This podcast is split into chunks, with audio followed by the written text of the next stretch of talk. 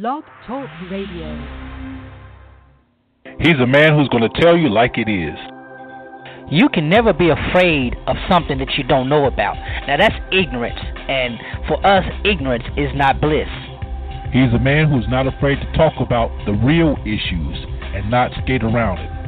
Don't you think it's about time that you got tired of where you are? I mean, you have got to be ready for God to do something for you and let him move. He's a man who loves his God, his country, and his people. I'm going to be honest with you. I'm not too fond of the political state of the world, and particularly the U S as it is right now. But if you want change, you have to make it happen. You can't keep settling for less than what you ought to have. He's a man who's sowing seeds of life, love, and liberation to anybody who's willing to hear. There comes a point in time where everybody just needs to shut their mouth up and listen to God. And God is the one who will lead us, and God is in all truth. He'll tell us everything we need. That covers every area, every facet, from politics to church to you name it. God's got it covered. He's a man that seeks the heart of God for the people of God. You're listening to Zero Today with Pastor Lorenzo Neal.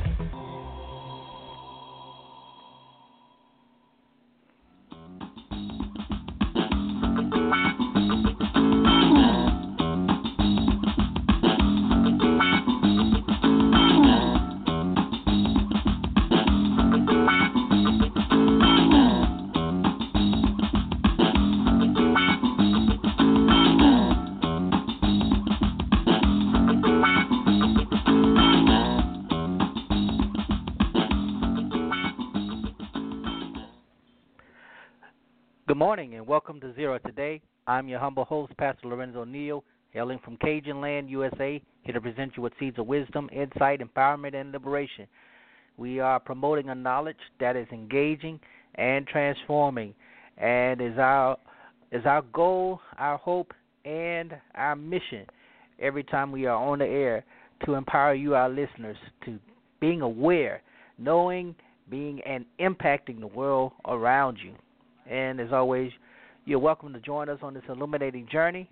You can do so in several means, manners, or ways. The primary way, if you want to get your thoughts heard on the air, you can call the number three four seven, two three seven, five two three zero. That is the number to call to get your comments, dialogue, intellect, whatever you want to call it, on the air. Also, you can hit us up on the chat room. Uh, the chat room is available. Simply go to, uh, click the link on um, our Facebook page, Zera Network, at Facebook, or my personal page, Lorenzo Neal, and um, uh, blog talk radio dot com, Zera Today, and you'll find a link and you can join in the chat room. It's open and it's available now. Also, you can, again, I mentioned the play, Facebook page, Zera Network on Facebook. Uh, follow us on Twitter, um, at Zera Radio on Twitter, and we are also uh, at Prophesy on Twitter. That's my personal one. And um, send me an email, pastor lorenzo neal at gmail dot com or zero radio at gmail dot com. Either way, we love to hear from you, and we're glad that you're joining us today. Uh, interesting topic of discussion. We're going to jump right into it as soon as we uh, close out the prayer. Of course, we're going to talk about uh, the life and legacy of Bishop Eddie Long and the uh, the craziness surrounding the beginning of uh, President-elect Trump's term. We're going to talk a bit about all of those things, and anything, anything else that you'd like to discuss, we'd love to hear from you, and that's what we are here for. So before we go any further, let's go to the Lord in prayer. God, we grace, we thank you. We praise you for your loving kindness. We thank you for every good and every perfect gift that comes from you. Now, as we do our show, grant us grief, grant us peace to every labor for your cause, and that the words of our mouth, meditation of our heart be acceptable in your sight. Oh, Lord, our rock and redeemer. Amen. Well, let's jump right into this before we get into the Eddie Long thing, and there's a lot to unpack there. We're really going to be talking about the secrets preachers keep, and um, and um, why we keep the secrets. And I say we because, me being a pastor, there's some things uh, we all do that we don't want everybody to know. But well, we'll get into that in a bit. But uh, let's jump right into this Trump inauguration. President Obama is heading out of office. Some people are excited about that, and a lot more people are disappointed. They feel heartbroken. They feel uh, disenchanted and disenfranchised and all kinds of things. And you see a swing of the pendulum from two thousand eight where a lot of white Republican conservatives, uh, uh, persons, uh, white persons felt that. And now you're seeing that shift from where they're feeling the jubilation of a new president, uh, Republican, and, you know, this this person who is coming in with sweeping changes, um, and the um, the uh, what's the word I'm looking for? The way that uh, he is coming and uh, dismantling, dismantling. That's the word I'm looking for. Dismantling all of the things that are perceived by those who elected him as um, uh, dangerous and uh, un-American policies of President Barack Hussein Obama. And now let me, let me put this in. First of all, I, I, I'm, I'm, I'm, me being a moderate conservative that I am, uh, I, I, I, I celebrate the fact that every four years we, the people, get to see this process. It's a wonderful process.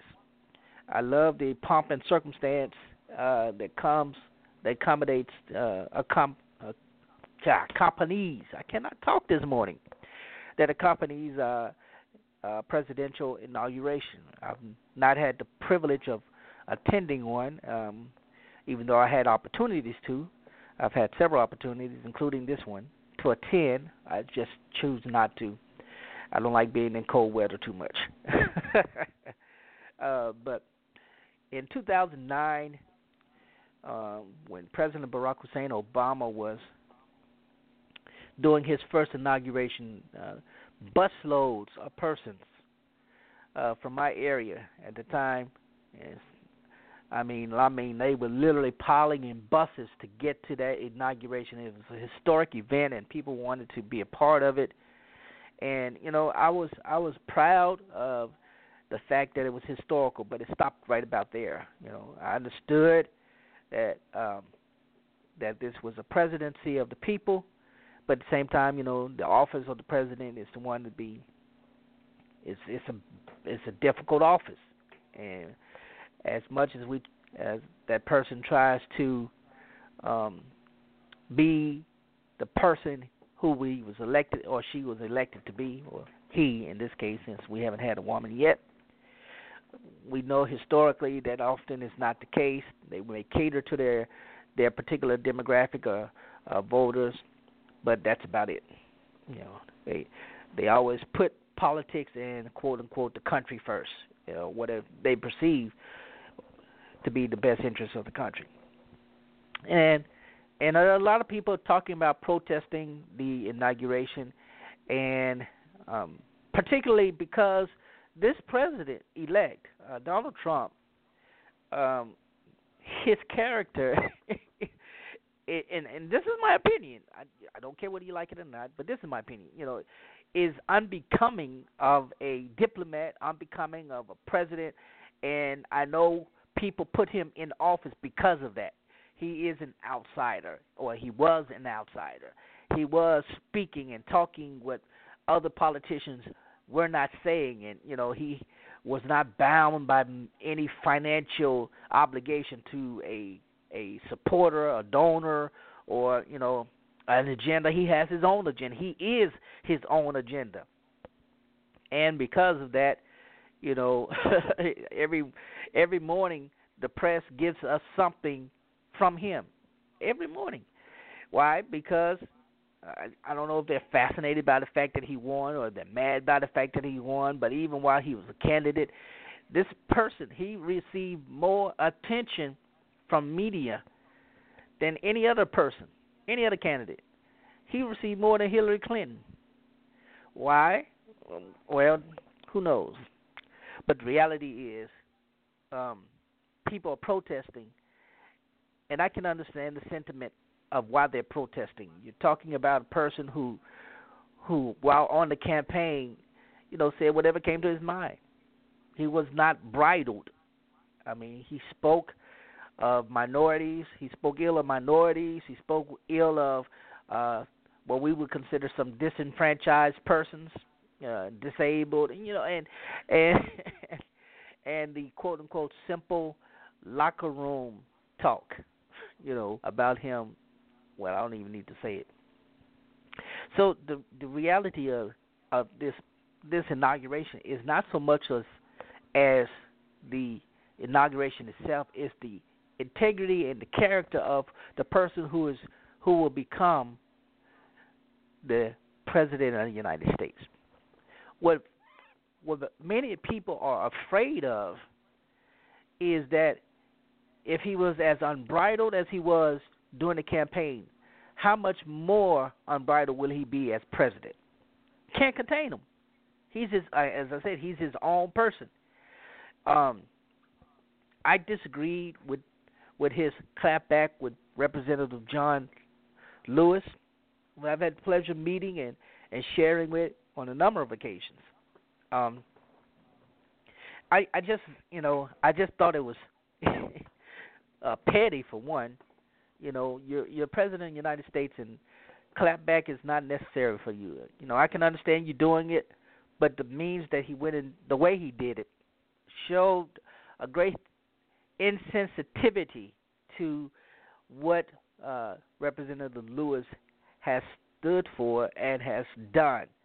Now, I don't like all of Representative Lewis's statements or his policies or his actions, you know. Uh, the sit-in that he did earlier uh, uh, last year, uh, I thought some of this stuff was unnecessary. And I can understand why he says that he does not consider Trump a um, a legitimate per- president. I can understand that, but, you know, that's, there's been dozens of presidents some have considered illegitimate. And um, in the most recent history, people still consider George W. Bush an, an illegitimate president. But our system is the way it is, uh, and the founders of this, this great country thought it necessary to, to do so. But, um, you know, when you when you clap back at a legend, civil rights legend, as to the people that you're trying to gain um, respect from, you you lose it. You lose it.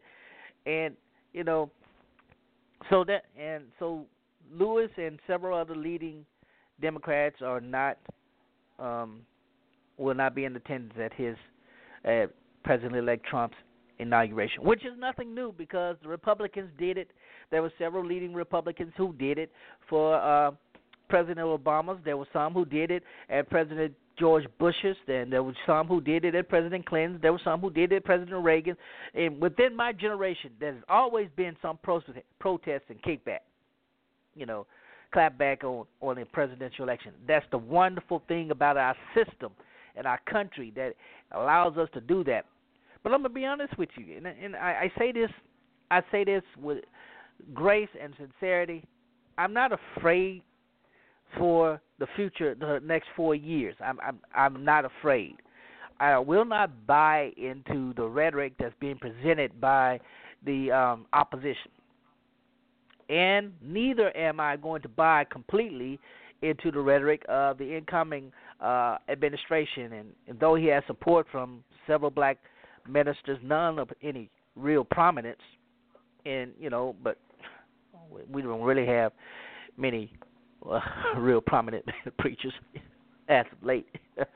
But um, the reality is the fact that as we go through this next four years, the one thing that I can say that I believe needs to be done by the black church and black leadership Um, is to ensure the fact that we work as a community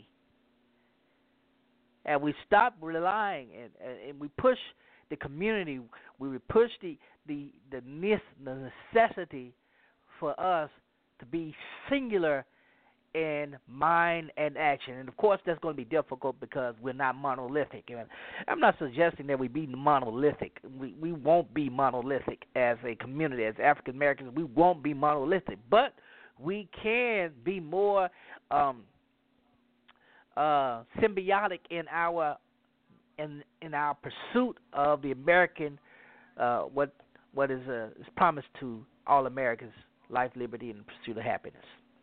I believe that we can be symbiotic in that without having to uh, cling on to a particular party to do so. Because right now, even as a person who is affiliated, uh, who has, who identifies as a conservative, uh, they have to really show why they need us. Well, well, they have they don't have to show why they need us. They have to show that they desire to engage us in a manner that is that is uh, worth our engaging them back in return. Which for some is going to be hard because they're not going to ever say that, uh, you know, they're not going to ever value us. And, and as of late, we see that because with President-elect Trump, think about the blacks that he has he has really um, seemed to be interested in working with. Uh, the vast majority of them are are have entertainment backgrounds. And think about Omarosa, who, you know, her claim to fame is on his television show. The, um, um, what's the name of the show? Y'all know the name of the show. I, I didn't watch it that much anyway. And you think about um, the pastors, uh, Bishop Wayne Jackson of Detroit, who uh, had him sit down with at his church, um, with an interview, had a worship service there that Trump attended, and um, and who else? There's several several others.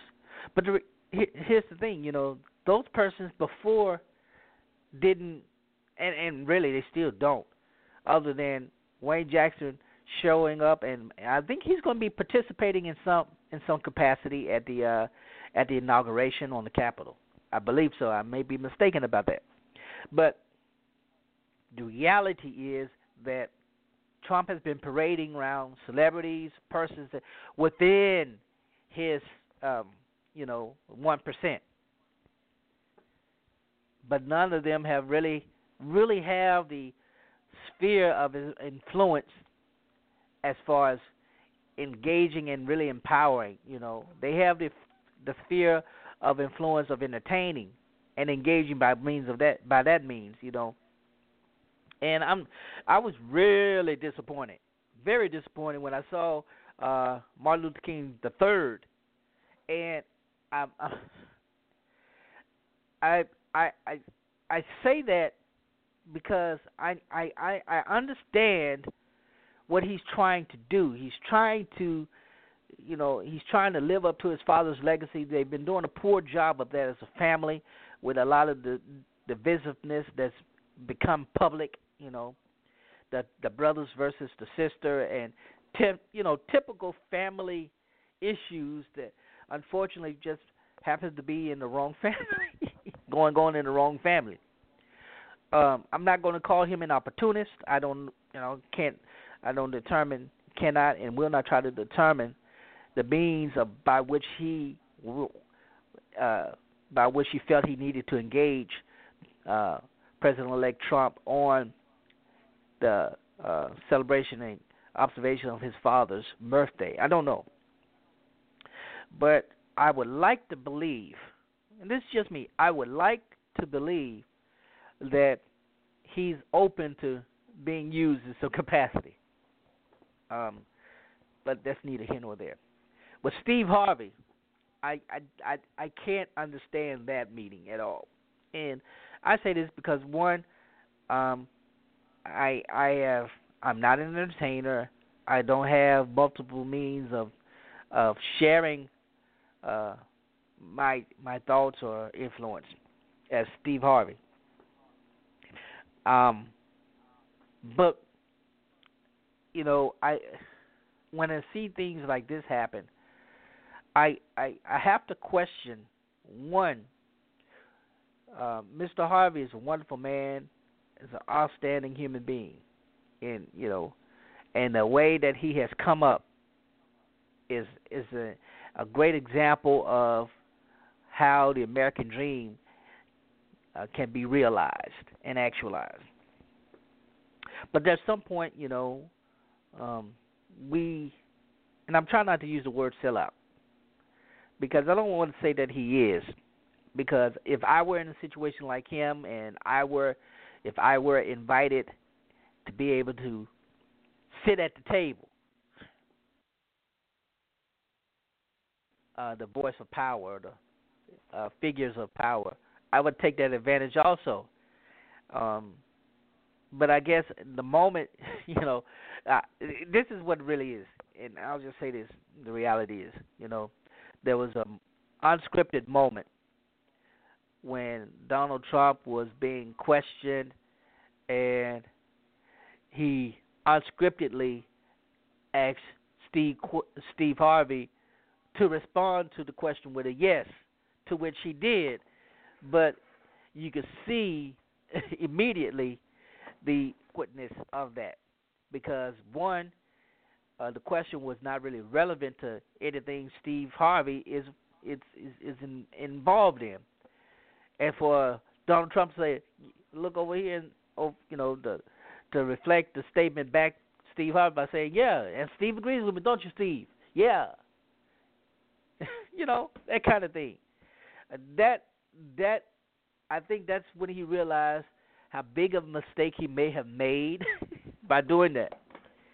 But again, I, I said all that to say that I don't believe, and I, I would like to think others, uh, and, and I welcome your, your dialogue and uh, opinions on this. I would like to believe that the next four years will not be as a, as fearful as as predicted. I mean, the media predicted Y two K was going to be horrible, and look what happened. And so I don't, I would not trust in that. And unfortunately, there are many persons who have been swayed by uh, by those perspectives. And you know, I, I'm not going to be one of those preachers who say, "Well, let's just give them a chance." Um, no, I'm not going to do that. he he. We don't have to give him a chance. He has the chance because he's the president, and he's going to, if if you know, he'll do what he does, whatever he does, however he does it, because he's the president. I'm gonna take a quick break, and um, I'll be back. When we come back from the break, we will get into this, the talk of the day, the topic of the day, uh, Bishop Eddie Long, and um, uh, his legacy, and what his death means for the black church. And I hope you guys are ready for this discussion, because I'm ready for it. Be right back.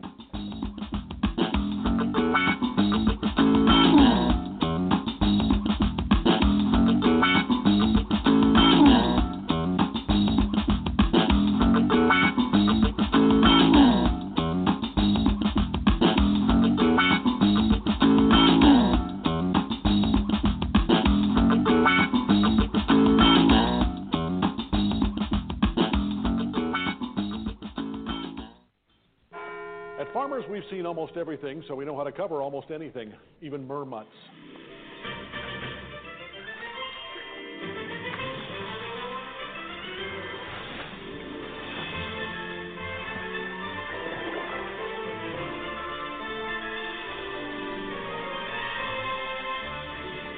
And we covered it February third, twenty sixteen. Talk to farmers. We know a thing or two because we've seen a thing or two. We are farmers. Bum, bum, bum, bum, bum, bum.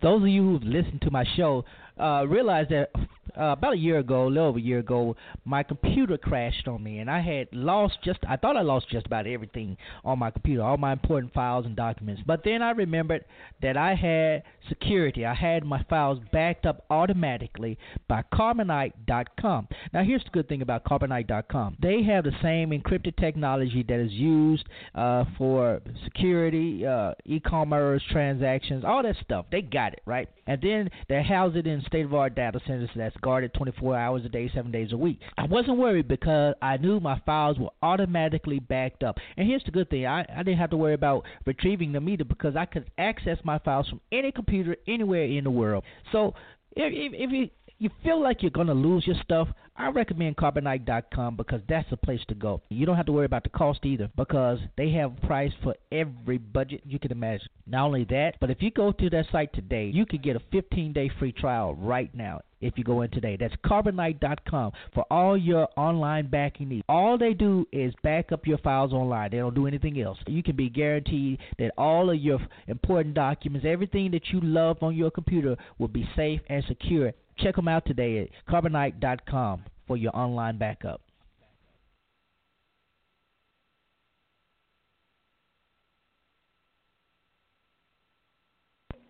Hey, friends. If you are in the Jackson metro area, I want to take this time to invite you to come to the New Bethel African Methodist Episcopal Church for our annual Men's Day celebration on February the twelfth, twenty seventeen at three o'clock p.m. We're honored to have our special guest speaker, the Honorable Judge Carlton Reeves, who is the judge for the Southern Mississippi District of the federal uh, court system. He was appointed by President Uh, Barack Obama. He's going to be our speaker today. So I invite you to come out and join with us. That's February the twelfth, three o'clock p.m. at New Bethel A M E Church. You're going to love it. Trust me. I love it, and I'm going to sure. I want all of you to come. Come and be blessed. A lot of dignitaries will be there. You'll, you'll have a wonderful time, and I'm looking forward to it. So tune in and come on.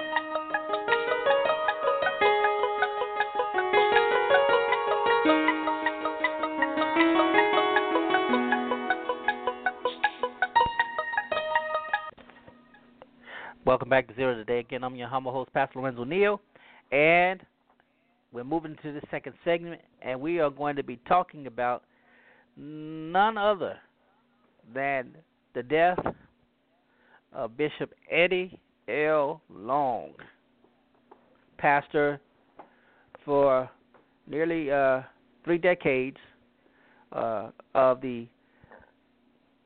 excuse me, New Birth Missionary Baptist Church, located in Lithonia, Georgia. Uh, I had the opportunity to meet uh, Bishop Bell on, on a number of occasions. Uh, my first time I recall meeting him, I was a student in high school, young preacher, high school, nineteen ninety-one, ninety-two, somewhere in there. And um, he had spoken at Bishop Paul Morton's church. I've forgotten if it was some kind of conference, and he had spoken there, and boy, I tell you, he had us all shouting all over the place.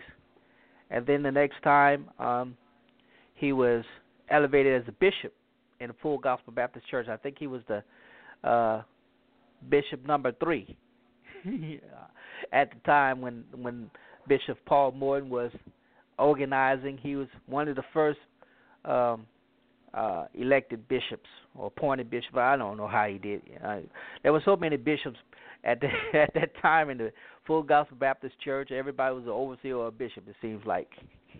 I'm just, I'm exaggerating. I really am exaggerating. I went to uh, his the old New Birth Baptist Church at one time, and I, it was a big church to me then. You know, had a lot of members, probably about five or six thousand at that time. And um, again, he preached the house down. And Um, you know, he, he did he had he was a marvelous orator. And as time progressed, I followed his ministry by way of television. You know, watched his uh, television broadcast, and I, I I'm I, I'm quite sure I bought some C Ds. I, I know I did. I, I there was quite a few preachers that I followed on on television. You know, I I purchased their material and listened. I, I would not regurgitate it. Um, but I would listen and, and I would learn as much as I could, uh, especially because at this time the uh, the Full Gospel Baptist thing was really exploding and, and, and you know, growing. And I was one of the young preachers who were like, yeah, let's just do away with tradition. and and um, and I, I followed his ministry, and then I saw him bulking up, and I'm like, okay, okay, okay. I um, I I never really bought into the prosperity. Well, yes, I did. Yeah, I did. I did buy into prosperity preaching. Uh, I never preached it directly. I don't recall. May have. I, I ain't gonna get me to gonna get me to lying. I'm quite sure uh, they influenced. Uh, well, I am very sure they influenced some of the ways I thought about prosperity and um, name it, claim it, wealth, health, gospel. You know, all that. Um, but but what intrigued me the most about, and I'm quite sure pretty much everybody else is. Um, Bishop Long was one of the first black preachers that I know who began to uh, wear his own fashion. You know, he, he designed his own clothes. Uh, he wore his own emblem on his suits, and I was fascinated by that. Uh, his robes and his church emblem, and, of course, as they began to build the church and the current building, you know, I was just fascinated by the fact that he had created his own brand. He was one of the first black preachers. Uh, in the modern era, and by the modern era, I mean from the uh, latter part of the nineteen eighties until this this moment. He was one of the few black preachers in the modern era who created their own brand. You had Bishop Noel Jones, you have uh, you had Creflo Dollar, you had T D Jakes, and um, who else? There, there are a couple of others. Uh, Ira Hilliard in Houston. Uh, these men, and uh, Fred Price, Fred Price out of California, uh, they began to do the church branding, or or not the church branding per se, but the ministry branding, the ministry branding. So you knew their product, you knew their song, you know their theme song, you knew their uh, logo. It was branded all over the church. I've, I've I've had the opportunity to visit many of these churches that I've called out, and. Um, You see their brand, and their brand was promoted as vigorously as a secular brand, you know, just like Coke. Their books were promoted. Their materials were promoted, and it, it, it brought to them great, great wealth. And I'm not hating on the wealth at all. I'm not hating. Um, I, this is America. We live in a capitalistic society, and the church has brought into that same system. You know, call it, call it whatever you want, uh, the mammon system if you like. But unfortunately, the church is brought into that. Uh, we secure sponsorship from corporate entities, secular corporate entities, to you know to sponsor our events. Anyway, I digress. Bishop Long was an interesting character, and and when the scandal broke out several years ago with him and the young men, when the scandal broke out, a lot of people were standing behind Bishop. And initially, I was one of those persons who was standing behind him, because I'm like, okay, you know, scandals about preachers come out all the time.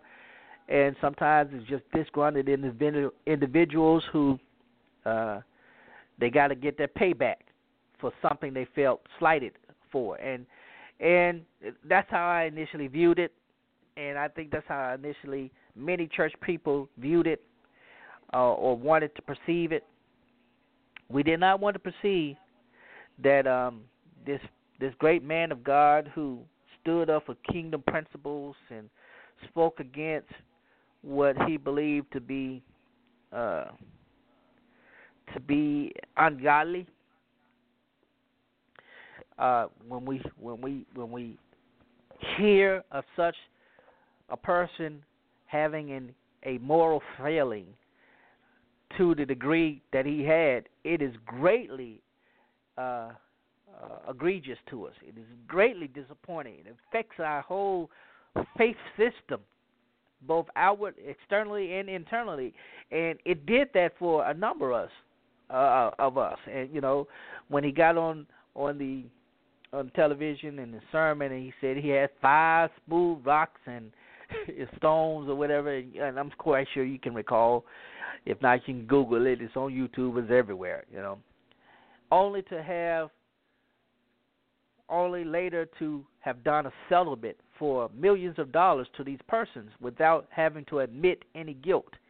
And I think that was the biggest disappointment for those of us who were hoping against hope that uh, Dan and declare not just his innocence in the matter, but his integrity, and he did not afford any that of us that opportunity to hear him do so.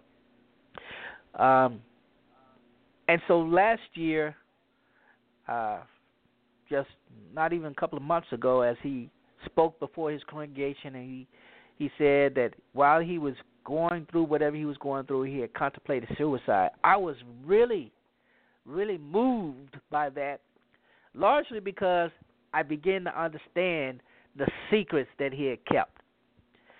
Uh, I understood a little bit. I was able to grasp some sense of the, of his reality, the reality that he wrestled with something so great.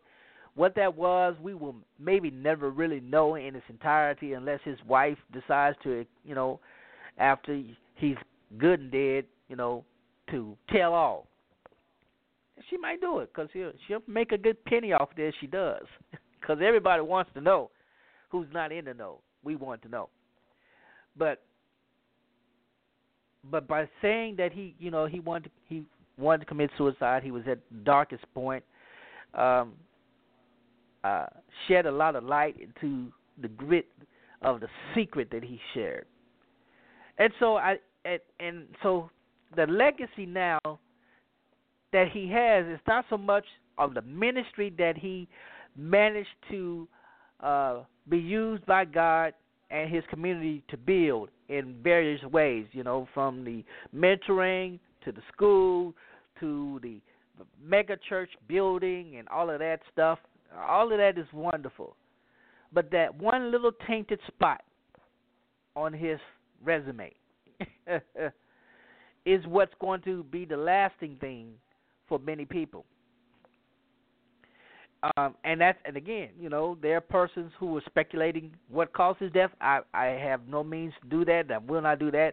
I'm just going to accept their answer as cancer. And you know, uh, and, and I I was talking with someone, or speaking with someone, and I said, well, you know, even if he had uh, an autoimmune deficiency syndrome, um, if he has that, uh, well, the the medicine now. Even if he had it ten years ago, uh, he was able to afford it, and he would still be able to live a very lasting, you know, fulfilling life because you know, it, it's available like that now. You know, it, it's no longer a death sentence, uh, a, a short death sentence. Still a death sentence, just a, it's not a shortened death sentence. So that's the. But anyway, but it made me think about his death. Makes me think about. Um, The secrets uh, that we preachers keep. I questioned why he did not share what he was going through with members, and I, I, I was asking myself, you know, what would I do if I were him? Would I share? And the person that I am, I would. I would not be as guarded regarding my health. I'm not I'm not that guarded. But for some reason, he felt the need to be guarded, um, to have his his issues guarded. Um, the issues with, you know, some are calling, you know, we're calling him a predator uh, as far as with the young men. Uh, and his authentic uh, human sexual desires. All of that was guarded. You know, and I, and I think about Ted Haggard in that sense when Ted Haggard um, had to come out himself with his sexual, um, I don't even know the desires, I don't know what it is, whatever whatever it was, you know, what they call it. He he didn't want to say that he was a homosexual, but he just admitted to having those, those desires for uh, uh, the attraction. And it may have been the same with Eddie Long, but Eddie Long was not afforded. If he wasn't afforded the opportunity, I missed it. But but he felt that he had to guard that, but he expected his members to not do the same. I mean, the people were coming to church to be released from the things they felt they had to guard, the secrets they had to have. Some of them were coming to church for deliverance. And his sermons were about, you know, you can be delivered from this, you can be delivered from that, God can do this, God can do that. And the people were drawn by the thousands to this message because it seemed to be a message of liberation for them. They could be free. And yet himself felt that he was not able to do so in like manner. And I think about a lot of preachers, including myself, you know, the question of transparency comes up. How transparent should we be with our lives as pastors? Because, you know, Christians are some of the worst people in the world. They will take what you say in moments of vulnerability and use it against you. May not use it right then, but they will turn around and use it against you sometime. You know, in a lot of cases, that's what's happened. You know, that what happens. They, uh, and maybe that's what he felt. Maybe he had seen how some other preachers, in their cases of moral failure, would happen to them.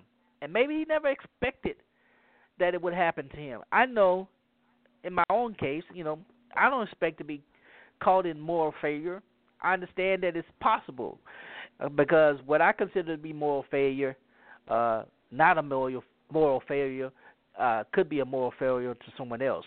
And uh, in this world today, you know, there are eyes everywhere, eyes watching everywhere, and and sometimes I, you know, sometimes I, I, I feel like, okay, this indiscretion or that indiscretion, whatever that indiscretion may be, is if if discovered, can be harmful. And, and you know, again, it might be minute. You know, I'm not talking about. It's not always sexual. Please understand. It's not always sexual, although for us preachers that usually is what it turns out to be. You know, if it's not sexual, then it's financial. Uh, you know, we're gamblers or we're embezzlers, or you know, in in some some way. Uh, so we guard that part of us largely because we want to be seen as non-vulnerable persons. You know, we we walk in the power and spirit. When the power of God, the anointing of the Holy Ghost, and we are not subject as as much to those frailties of humanity as others. And that's what we like to put off. But the reality is we're just as subject as they are. And I always share, you know, God loves flawed people. That's who. That's all he's used. That's all he's used. Flawed people, flawed humans. You know, I shared this story. I, I, I shared this insight about Noah, yeah, and it's one of the. It's funny to me as I'm thinking about it, but uh, you know, Noah was called by God, and he began to preach, and we don't know what he was like before he got he got the call to preach. We know that all humanity was wicked, but some way Noah was righteous and worthy of this task uh, called on him by God, and so. So he builds the ark, he preaches for all these years about the, the rain is coming, and of course no one had experienced that according to the, to the narrative. Uh, and so all of a sudden when it rains, you know, here comes the flood, and and Noah and the eight, uh, the eight, Noah and his family were saved, and all the others that, you know, all the other things were saved. And and when they were dry, when God gave them the okay and everything was well, well, somehow Noah got a little too excited and got drunk. He got drunk to the point that one of his own family members saw him in his nakedness. And, um, you know, that, that family member ended up being cursed, or a child of the family. Anyway, that's, you know, neither here nor there. But the the the point of that of that is that whatever Noah was, was doing before, he had guarded it well enough uh, by men to be righteous and by God to be righteous. But the moment that he had that liberating experience and he was once again free to be himself, he did, and it brought some shame on his family.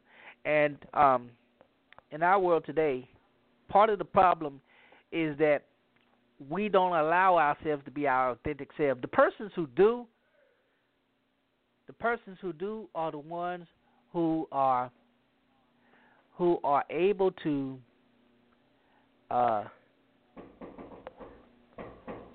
who are able to assimilate into a society. Somebody's knocking on my door. Let me take a quick break so I can answer this. I'll be right back.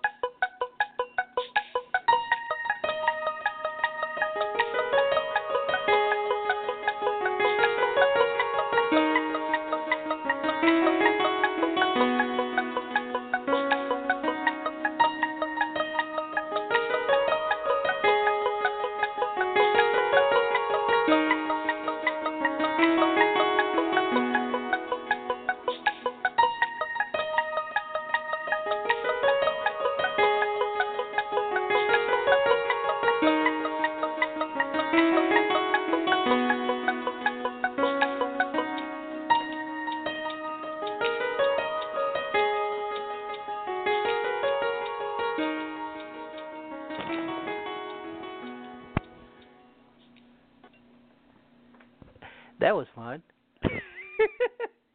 You know, part of the reason I'm, I, I I do the show from the church, and sometimes uh, people just come and knock on the door.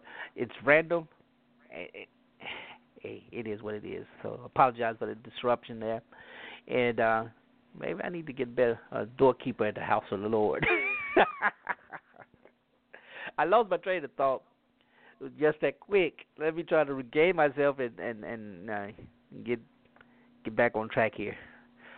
Oof. Anyway, um, but before I get started again, if you're listening and you're available on uh, Sunday, February the twelfth, at two thousand seventeen at three o'clock, we want to invite you to New Bethel A M E Church.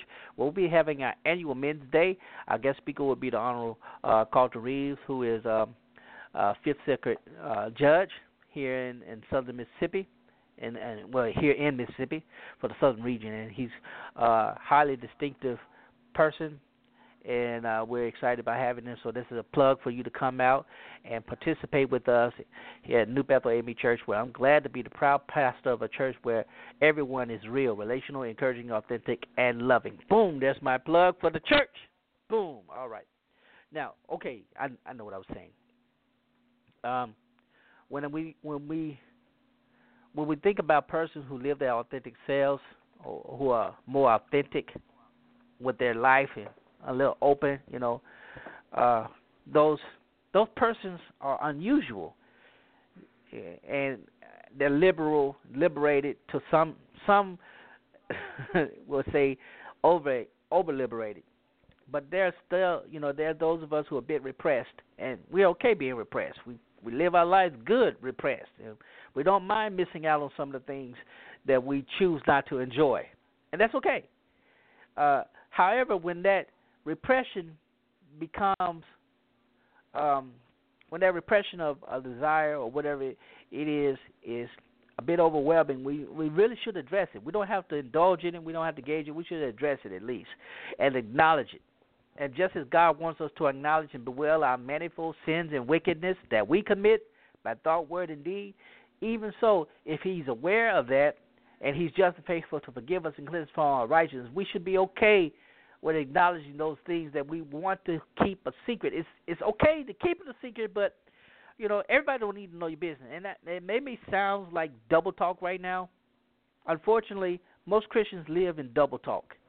We live a duality. That's really a disconnect, you know. It, it's a great disconnect. And um, I think Bishop Eddie Long is a primary example of what happens when that dissonance um, is never reconciled. And our job as preachers is to empower people to reconcile that dissonance. Paul talks about uh, being double-minded. Well, James talks about being double-minded. It says that a double-minded man is unstable in all his ways. Paul talks about the war between the flesh and the spirit in Galatians chapter five. And and although it, in verses eighteen to twenty-two, I believe it is, yeah, twenty-one, twenty-two, somewhere in there, uh, he talks about these works of the flesh, and we've we've made that into um, you know a, a, a standard of observation to determine who's righteous and who's wicked, or who's going to heaven, who's going to hell, who's holy and who's not holy, who's sanctified and who's not. And reality is none of that is our working. You know, that's those still works of the flesh when we try to be righteous. This is work of the flesh. So uh, works of sanctification, all of that righteousness is all done by the Spirit of God by way of faith through Christ and what he did. What God did through Christ is our means of being reconciled to the holiness and the sanctity and all of that of God. So the work is all divine, literally, and not on us. However, we are called and we are uh, we are encouraged by God, you know, to be single-minded in our pursuit of him. Seek the kingdom of God first, and it's all his righteousness, and then everything else will be added. We love that scripture for prosperity, but we can apply it to our own. Our, we can apply it also to the, the means of liberation that we desire. We want to be free, and you know we don't want to ju- don't just use that to say that God will bless me if I seek his kingdom financially, but it, you can also say God will empower me if I seek his kingdom first and his righteousness by helping me realize the dissonance that I really I really have I really am. And it's such dissonance uh, that causes us to to com- be conflicted in who we are and who we want to be. And mind you, God never called you when he saved you. He didn't change you directly. Now, let me stop. Let me let me rephrase that. I know of a lot of persons. I have countless testimonies of persons who God delivered instantaneously. One moment they were this, and the next moment they weren't. And they have not regressed. But then there are those, and I may include myself in this in this category, who God was, you know, we have to use the song, "Please be patient with me. God is not through with me yet." And when God gets through with me, I'll become, I'll come out as pure gold. I think that's the testimony for a lot of persons. But as we look at Bishop Long, and and the reason Bishop Long is significant now is because, again, in the modern era, he's the he's the only one. The only preacher in the modern era that had a sexual scandal to pass away, you know. Um, um, ah, boy, boy, boy, boy, boy. Uh, the names elude me right now. Um, the preacher in Baton Rouge um, that stood up and said, "I have sinned." And y'all know who I'm talking about. Um, uh, he's still alive. Um, the preacher with Praise the Lord, Jeff Baker, I think, Jim Baker, still alive.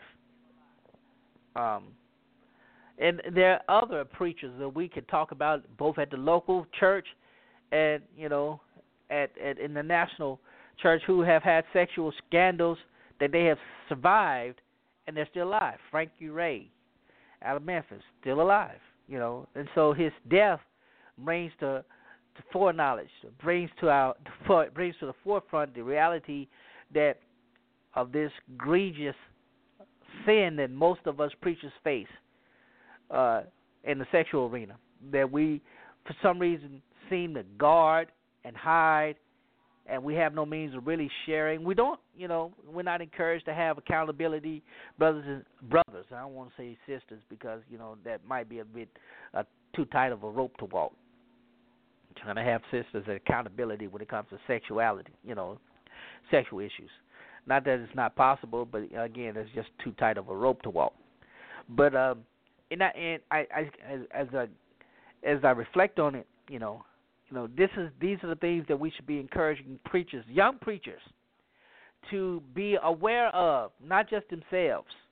And, and uh, you know, the younger generation of the preachers are are very much aware of themselves and their uh, fallibilities, if that's a word. They're very much aware of that, and that because of that awareness and the sensitivity themselves, they are more likely to entertain the idea of moral failing as not so much as a moral failing, but just being a human being.